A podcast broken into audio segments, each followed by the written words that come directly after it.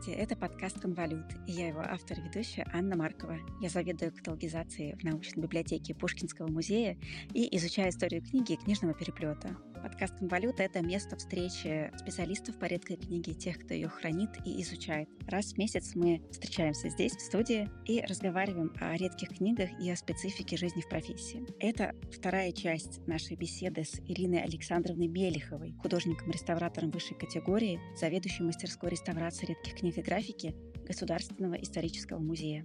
Если вы пропустили первую часть нашей беседы, то я приглашаю вас послушать ее. Ссылка будет в описании этого эпизода. В начале беседы Ирина рассказывает о том, какие именно предметы проходят реставрацию в ее мастерской и почему среди них есть даже предметы отдела дерева, отдела тканей и иконописи. А мы продолжаем.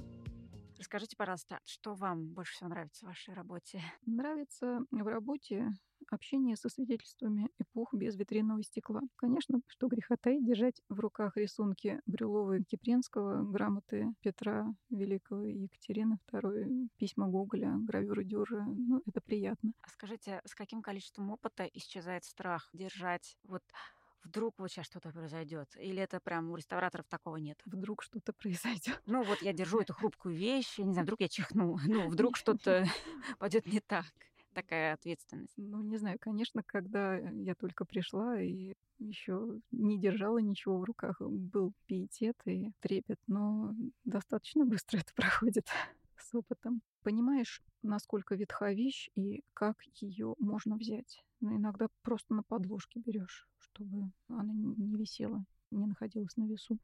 Я закончила на гравюрах Дюрера, не так давно у нас была выставка, которая тоже дала ценнейший опыт, и какой-то был такой вдохновленный у нас этап работы, период. Что это была за выставка? Это была выставка шедевры Альбрехта Дюрера из пинокотеки Бреша, Тозио Мартиненго из города Бреша, итальянский городок, э, где собственная пинокотека и большое количество гравюр Дюрера. Там большое собрание, и его показывали в историческом музее. Я имела удовольствие быть на этой выставке, которая, когда только входишь в зал, сразу поражаешься смелости дизайнерского оформления, а потом начинаешь смотреть, там большое количество гравюр было представлено очень интересно. Все основные циклы были представлены, и мы к этой выставке реставрировали гравюры Дюры в собрании исторического музея. У нас достаточно богатое собрание западноевропейской гравюры, и Дюрер там тоже есть. Ну, разумеется, у нас его не так много, как в Италии. Сама реставрация, потом знакомство с коллекцией из Бреши. Мы принимали вещи, оценивали состояние сохранности.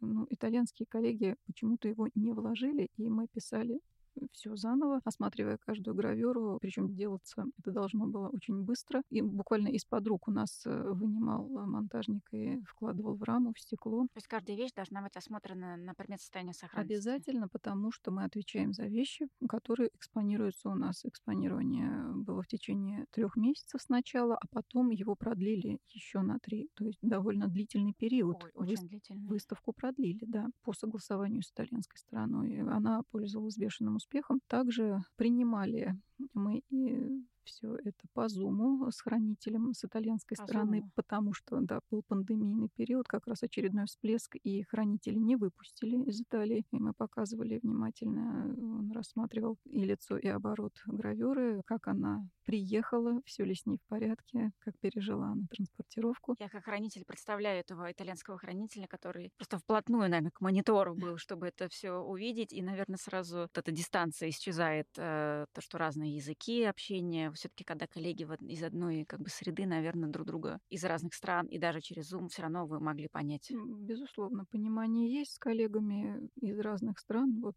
э, все поездки мои подтверждают, что люди одного профессионального круга понимают друг друга с полуслова. И друг другу, как пинг-понг, перекидывают термины на русском и, соответственно, на их языке. Забавно. Да, все у нас прошло благополучно. И далее в нашу задачу входило регулярно осматривать э, состояние сохранности гравюр на выставке. И вот что было для меня удивительным. У них мы подсмотрели неизвестный нам ранее метод монтажа, и этот метод монтажа сохранил их гравюры на протяжении вот этих шести месяцев без каких-либо изменений, невзирая на то, что было продлено экспонирование. И все таки Расскажите, о чем это очень температурно-влажностные условия из-за большого потока не могли поддерживаться в идеальном состоянии. У них э, все гравюры из реши, ну, как, впрочем, и очень многие старые гравюры известных мастеров доходят они до нас с обрезанными полями, потому что поля — это самая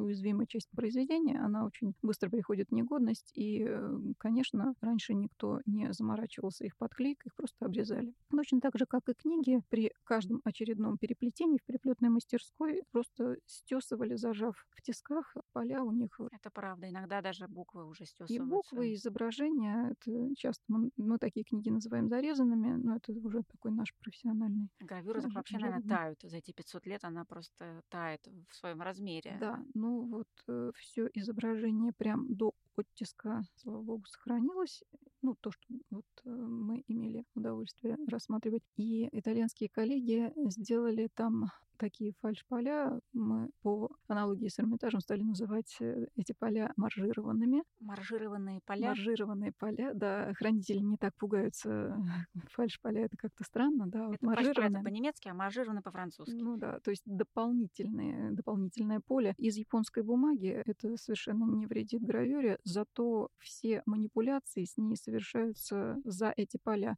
За эти поля крепится гравюра, за них берется человек, когда нужно перевернуть и посмотреть оборот. Самой гравюры никто не касается. А как эта рамка из японской бумаги крепится к листу гравюры? Оператор закрепляет эту рамку. То есть у них была произведена подготовка всего этого цикла очень хорошая. И благодаря вот этой окантовке, этим полям и тому, что гравюры все помещены были в глубокие паспорту,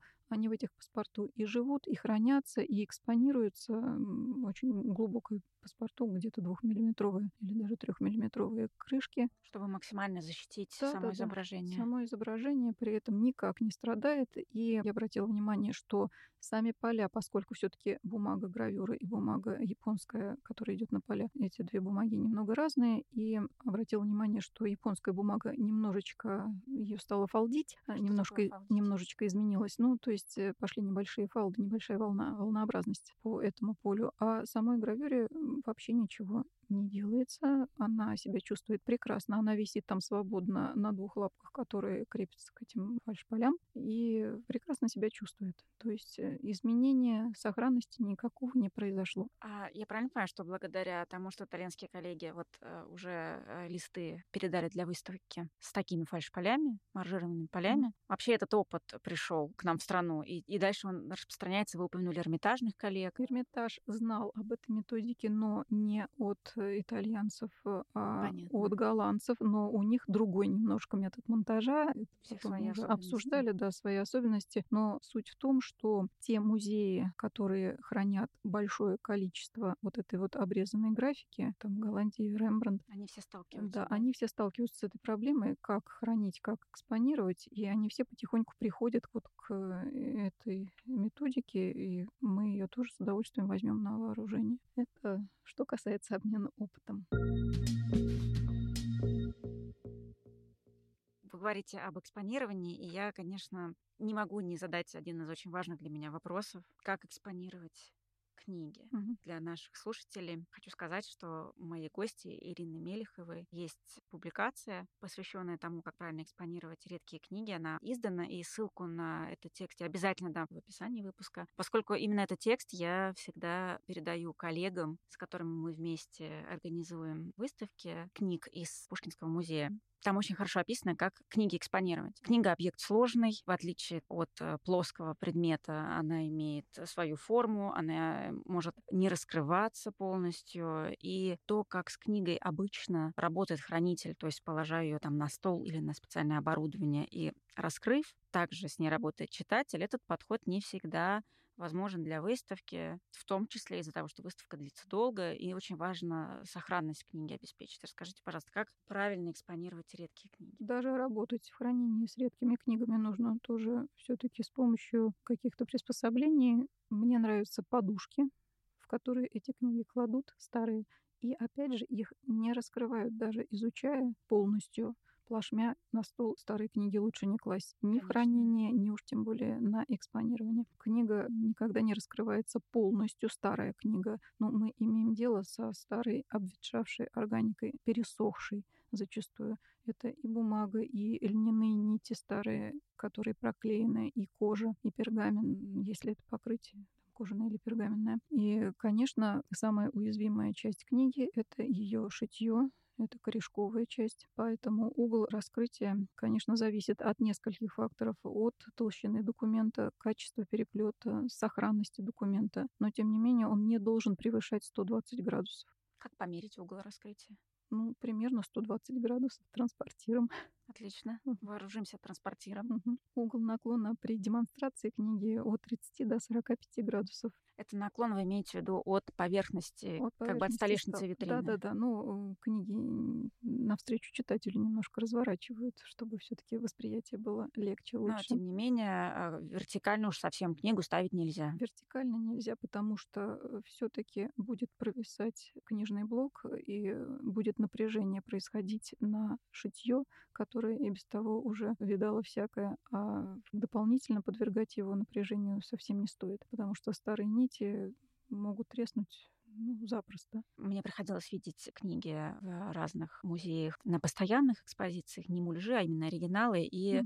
Становится заметно, что через какое-то время блок немножко начинает, если книга слишком поднята вертикально, блок начинает немножечко так вот сползать под своей тяжестью и рискует отделиться от своего переплета. Именно так. Именно так он и поступит спустя некоторое неизбежно. время. Да, неизбежно. Экспонировать сильно долго нельзя, не больше шести месяцев. Потом книги нужно менять в постоянной экспозиции. А вот вы сказали о том, что надо книгу не больше шести месяцев. А почему? Недостаточно ли просто ее там полистать, чтобы на другом месте ну, она была раскрыта? Во-первых, нужно ее закрывать все-таки потому что она слишком долго будет находиться в одном и том же состоянии раскрытом, и потом ее просто нельзя будет закрыть. Кожа, э, а уж тем более пергамент, запоминает свое состояние такой злопамятный пергамент. Да, безусловно. И, и получается, что если книгу мы, например, просто раскроем на 180 градусов в кожаном переплете, положим и через 6 месяцев возьмем, мы ее не закроем. Нет, ну через 6 месяцев еще можно, но если она годами будет так да. лежать, то потом при закрывании она просто треснет. Да, материал ну, поведет себя так. Конечно. В идеале для книг должны быть специальные подставки, которые соответствуют размеру книги. Подставки имеют бортики по периметру, опять же, в идеале. Для удержания страниц рекомендуется использовать мягкую прозрачную ленту шириной не меньше сантиметра. Это чтобы страницы не переворачивались. Чтобы страницы не переворачивались. Такие ленты раньше продавались. Э, сейчас, конечно, это импортные материалы. С ними, возможно, будут сложности. Но можно использовать э, вот от файловых папок нарезку вот это мультифора. То есть это просто берется файлик да, и аккуратненько нарезается ленточка такая, да, да, да можно и так. Угу. Ну и, конечно, у пергаменных переплетов угол раскрытия только такой, какой позволяет сам пергамент. Не нужно прикладывать силу и дожидаться, пока он треснет. Ой, да, это точно. А, а что касается света, освещения? Освещение зависит от материалов, из которых предмет создан. То есть, э, если мы говорим о печатных каких-то книгах или о печатной графике, ну, вообще бумага, конечно, освещение яркого не любит, она выгорает, становится желтой. Даже тряпичная бумага старинная? Ну, и тряпичная бумага тоже. Тряпичная бумага, она, конечно, более стойка вообще к всевозможным воздействиям, чем целлюлозная с добавлением древесной массы. Но целлюлоза, она просто сыпется, может, если там начало 20 века да, материала. Да, да, да. Вот она гораздо быстрее приходит в негодность, чем тряпичная, но тем не менее и тряпичную бумагу не надо сильно долго мучить, тем более под ярким светом она тоже пожелтеет. Где-то от 50 до 100 люкс, наверное, должна быть освещенность. Если мы говорим о печатных техниках, если если мы говорим о техниках рукописных и тем более о каких-нибудь акварельных вещах, где вообще пигменты очень нежные. Иногда бывают чернила слабые, которые тоже выцветают. То тут освещенность э, где-то 30-50 люкс. Если вы обращали внимание, то, предположим, в новых залах Третьяковской галереи живопись хорошо освещена, а если висит авторская графика где-то там по периметру залов, то она освещена очень слабо. Это не просто так. Не потому что хранители вредничают. Да, это обусловлено сохранностью вещей. Они не могут э, выставляться под ярким светом ни в коем случае, иначе мы их просто потеряем. Вот вы говорите 50 люкс, звучит как заклинание. Что такое люкс? И как его померить? Люксметром.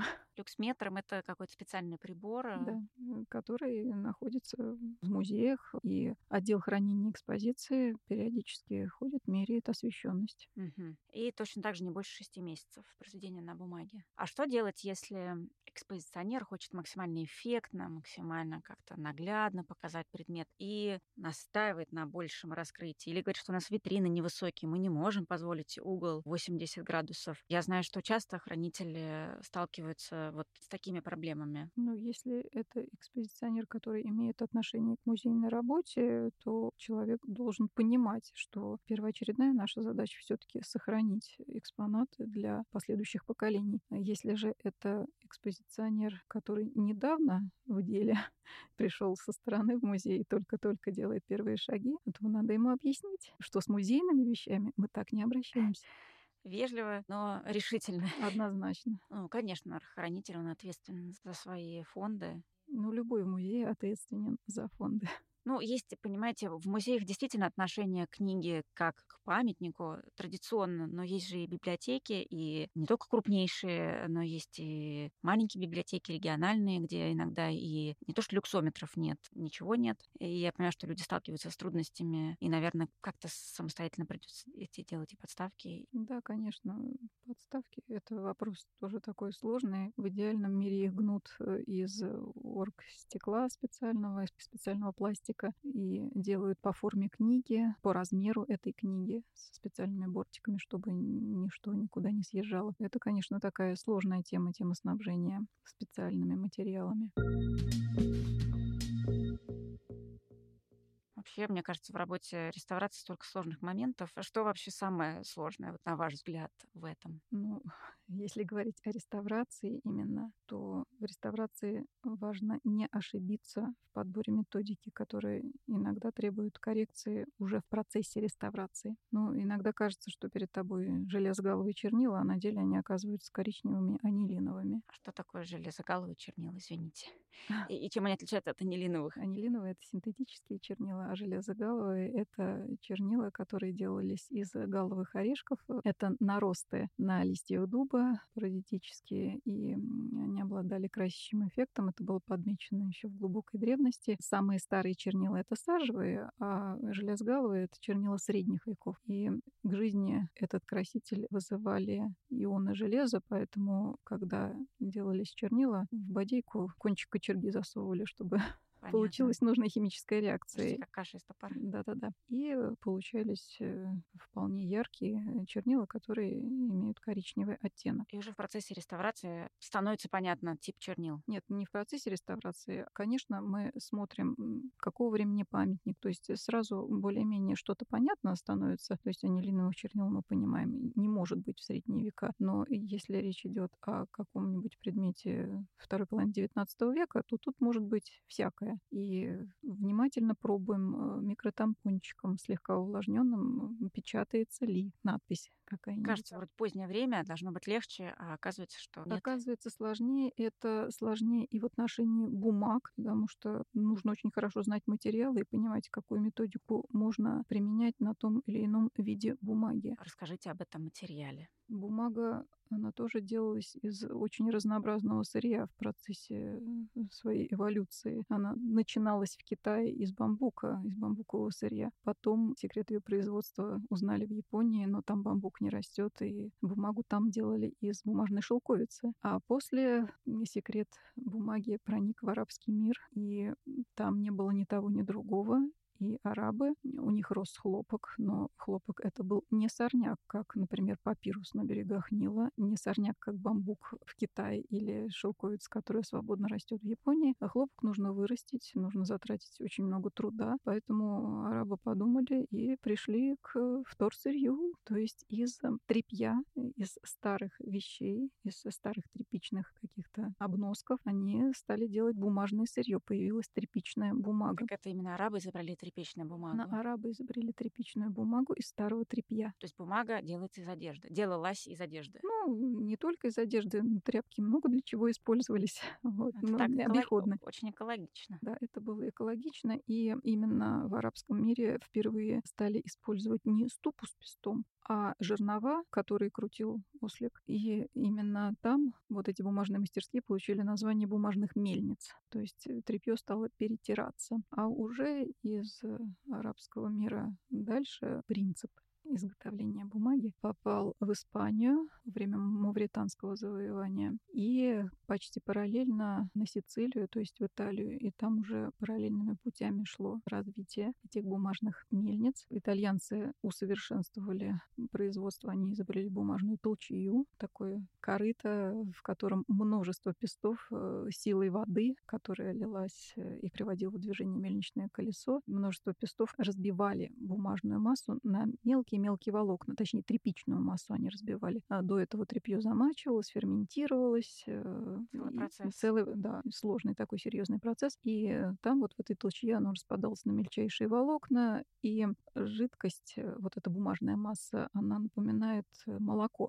В общем, достаточно жидкое. И если зачерпнуть поглубже, лист будет плотнее. Если зачерпнуть сверху, частички же оседают постепенно, лист будет тоньше. О, я не знала это, что зависит от того, как черпнуть вот этим ну, от, густ... от густоты массы, скорее, вот так зависит. О, и... Как здорово. Вот поэтому тончайшая бумага — это прям... Вот... Э, Самые сливки. Да, да.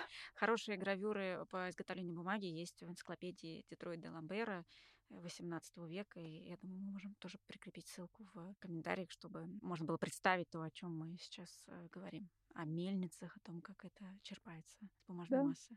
И реставратору нужно знать материал, с которым он работает, какая обязательно, именно бумага. Обязательно, Ну, и вот из Испании и Италии все это постепенно просочилось в Европу. Тряпичная бумага бытовала до середины XIX века, когда объемов стало не хватать выпускаемой бумаги, и тут задумались о сырье. Нужно было из чего-то бумагу делать, а тряпья уже не хватало. Рассказывая историю бумаги, вы говорили, что все началось с Китая, но потом в каждой новой стране людям приходилось находить новое сырье, поскольку сырье предыдущего не было в достаточном количестве. Здесь европейцы переняли уже арабскую принцип работы с тряпьем. Да, но в Европе рос лен. Там, опять же, хлопка не было. Льняная одежда стала основой для тряпичной бумаги европейской. Понятно. В то время как в арабских странах это, это был хлопок. хлопковое да, да, да, хлопковое сырье. Да. Понятно. К середине XIX века объемы книжного производства стали слишком велики, и ощущался сильный дефицит тряпичного сырья для производства бумаги. Вот тут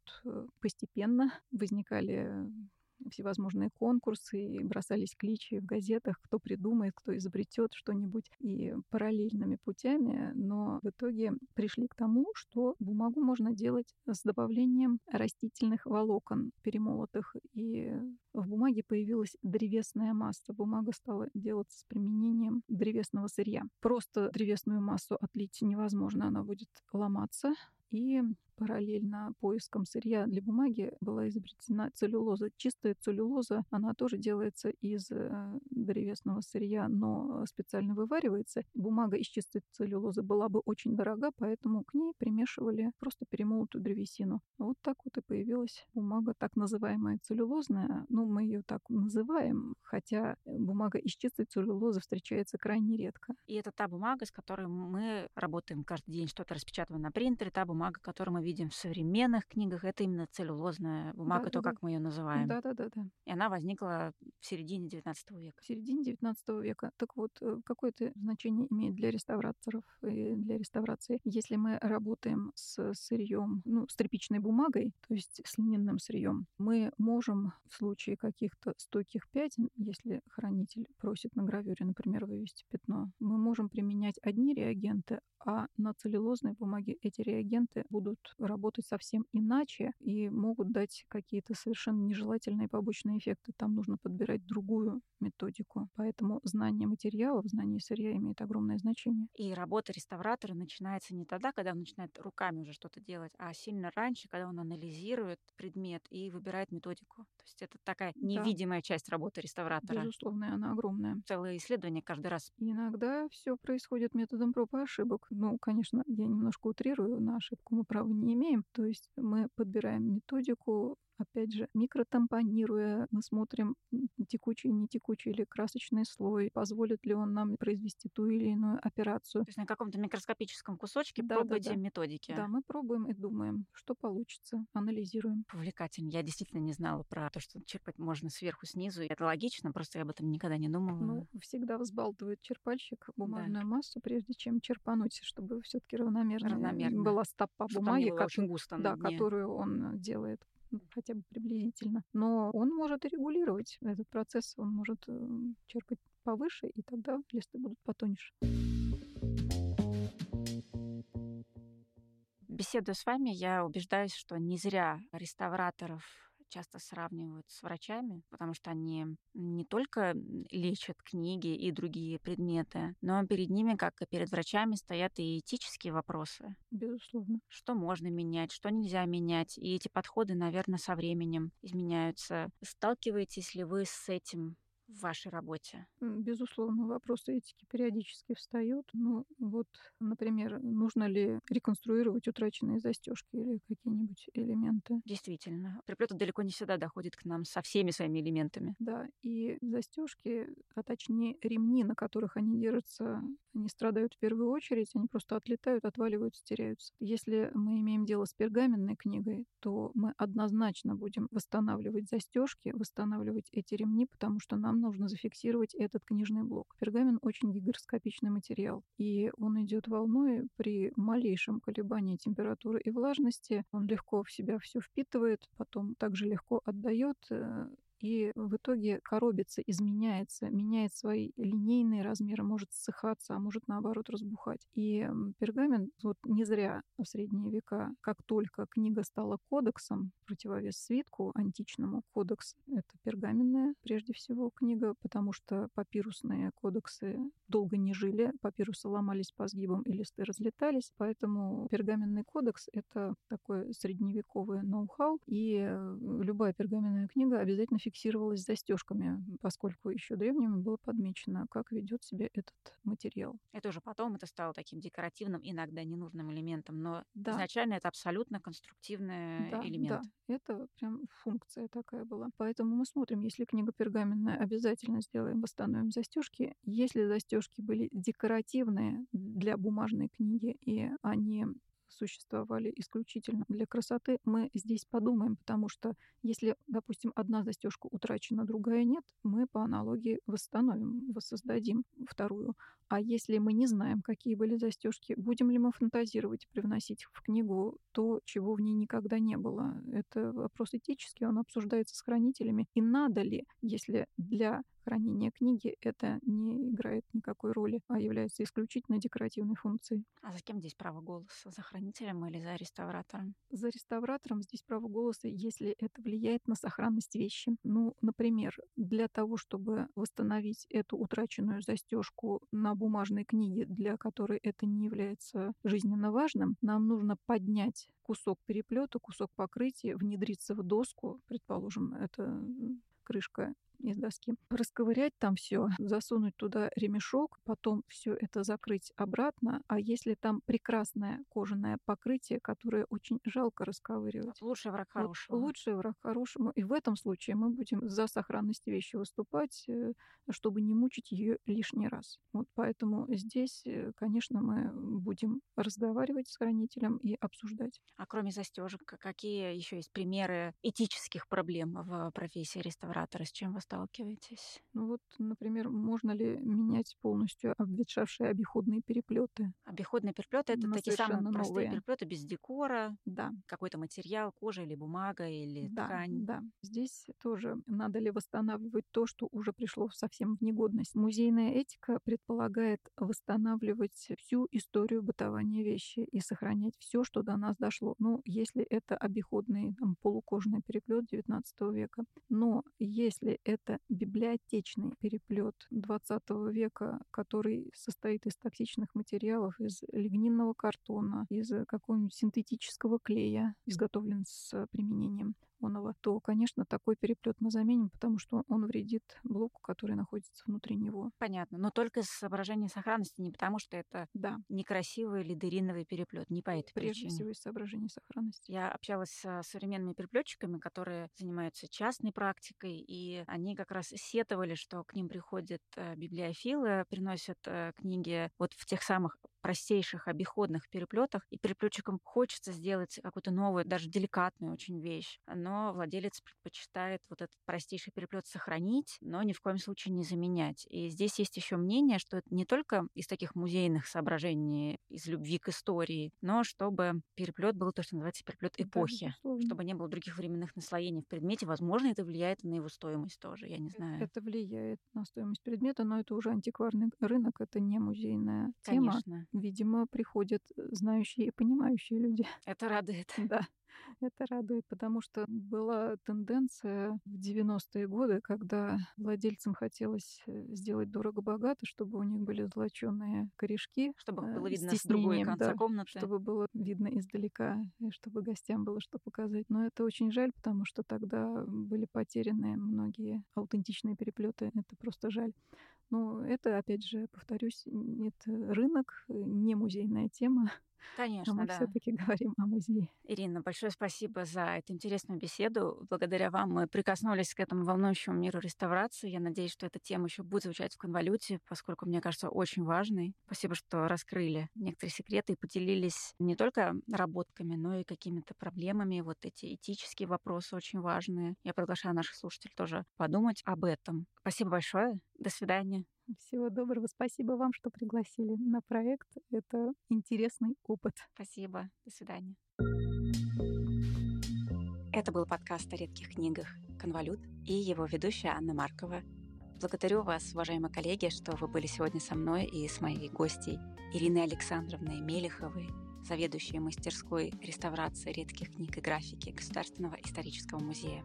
Если у вас остались какие-то вопросы о том, как правильно хранить редкие книги, архивные документы, изуматериалы, как правильно их реставрировать, как их показывать на выставках, обязательно напишите мне на электронную почту, которая указана в описании выпуска. Я отвечу на ваши вопросы, буду консультироваться специально с коллегами-реставраторами и, может быть, даже запишу отдельный эпизод на эту тему. Также приглашаю вас присоединиться к телеграм-каналу «История переплета».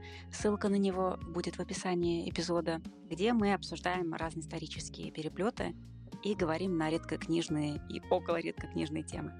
Всего доброго, до новой встречи!